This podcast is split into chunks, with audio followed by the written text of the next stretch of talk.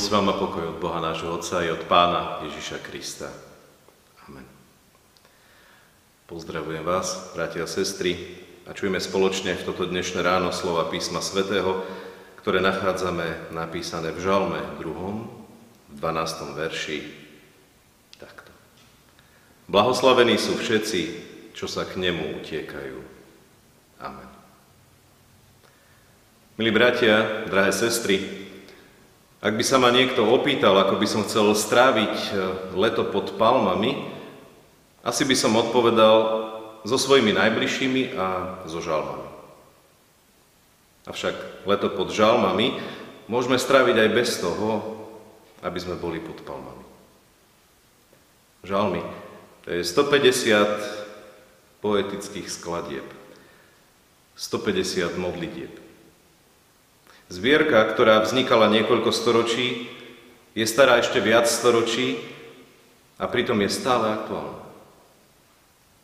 Žalmy sú úžasným literárnym dielom a zároveň úžasným duchovným pokrmom.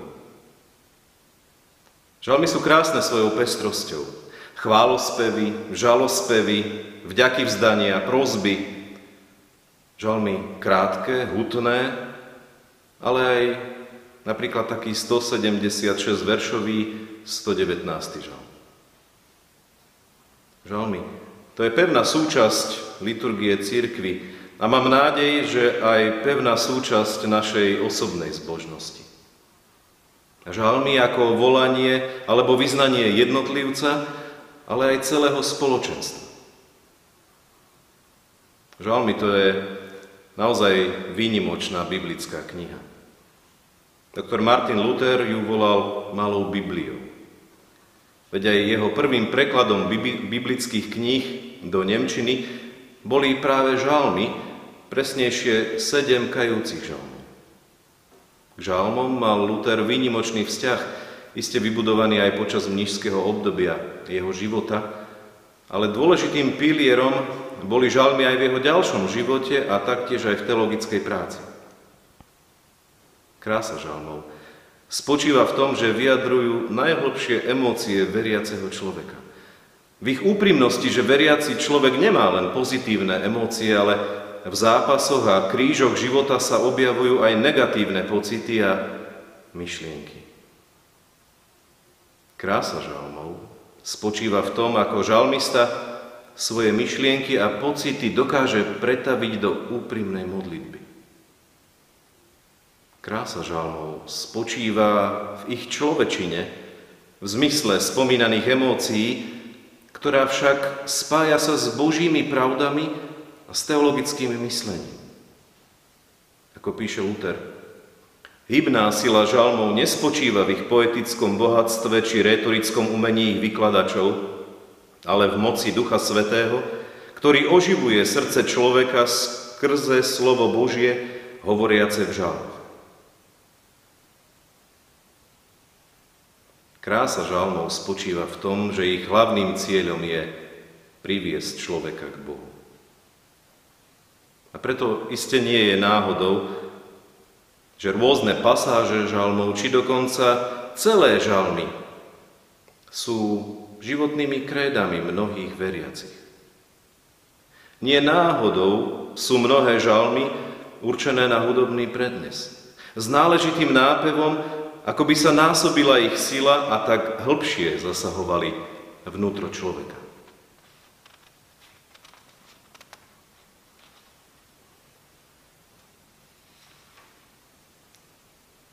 Nenáhodou. Takto zaznievajú aj na službách Božích. A určite, určite nie ich môžeme nájsť ako responsórne aj v našom evangelickom spevniku.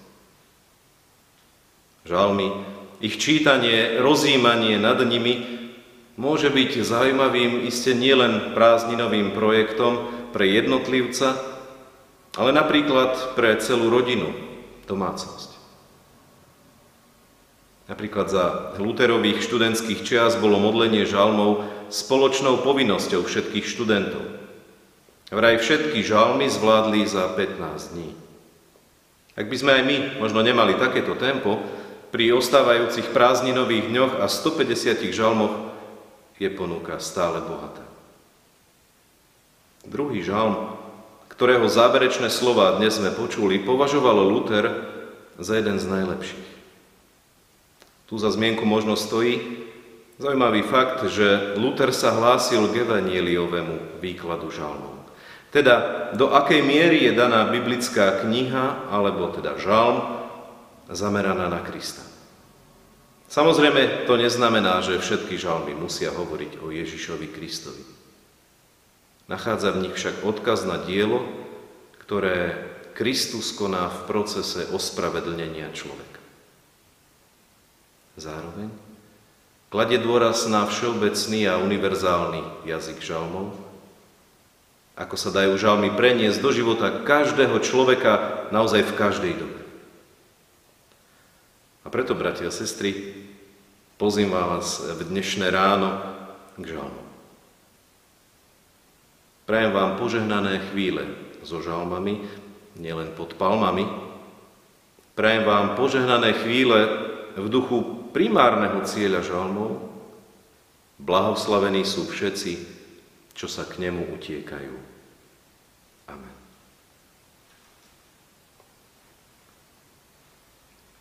Modlíme sa slovami žalmistu. Aleluja. Chváľ duša moja hospodina. Chváliť budem hospodina, dokiaľ žijem a spievať budem svojmu Bohu, dokiaľ tu budem. Nespoliehajte sa na kniežatá, na človeka, u ktorého nie je pomoci. Keď jeho duch vyjde, on vráti sa do zeme, jeho úmysly zaniknú v ten istý deň. Blahoslavený, komu je Boh Jákobov na pomoci, ktorého nádej je v hospodinovi, jeho Bohu, ktorý učinil nebesá i zem, more i všetko, čo je v ňom, ktorý zachováva vernosť na veky. On dopomáha utláčaným k právu a hladným dáva chlieb. Hospodin vyslobodzuje uväznených. Hospodin otvára oči slepým, hospodin dvíha kleslých. Hospodin miluje spravodlivých. Hospodin chráni cudzincov, zachováva sirotu a vdovu, na cestu bezbožníkov prevracia. Hospodin bude väčšine kráľovať, tvoj Boh, ó Sion, z rodu národ. Aleluja. A spoločne ešte takto volajme. Oče náš, ktorý si v nebesiach, posveď sa meno Tvoje, príď kráľovstvo Tvoje, Buď vôľa Tvoja ako v nebi, tak i na zemi. Chlieb náš každodenný daj nám dnes. A odpusť nám viny naše, ako aj my odpúšťame vinníkom svojim. I neuvod nás do pokušenia, ale zbav nás zlého, lebo Tvoje je kráľovstvo, i moc, i sláva na veky. Amen. Sláva Bohu, Otcu, i Synu, i Duchu Svetému, ako bola na počiatku, i teraz, i vždycky, i na veky vekov. Amen.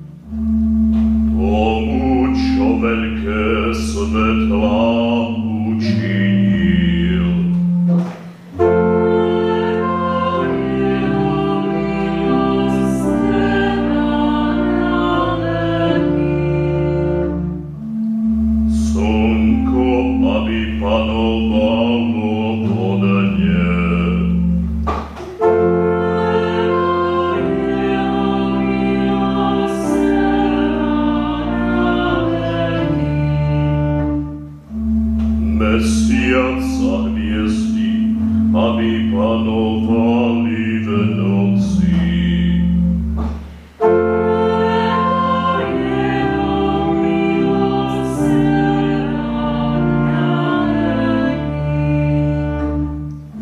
Tomu, čo každému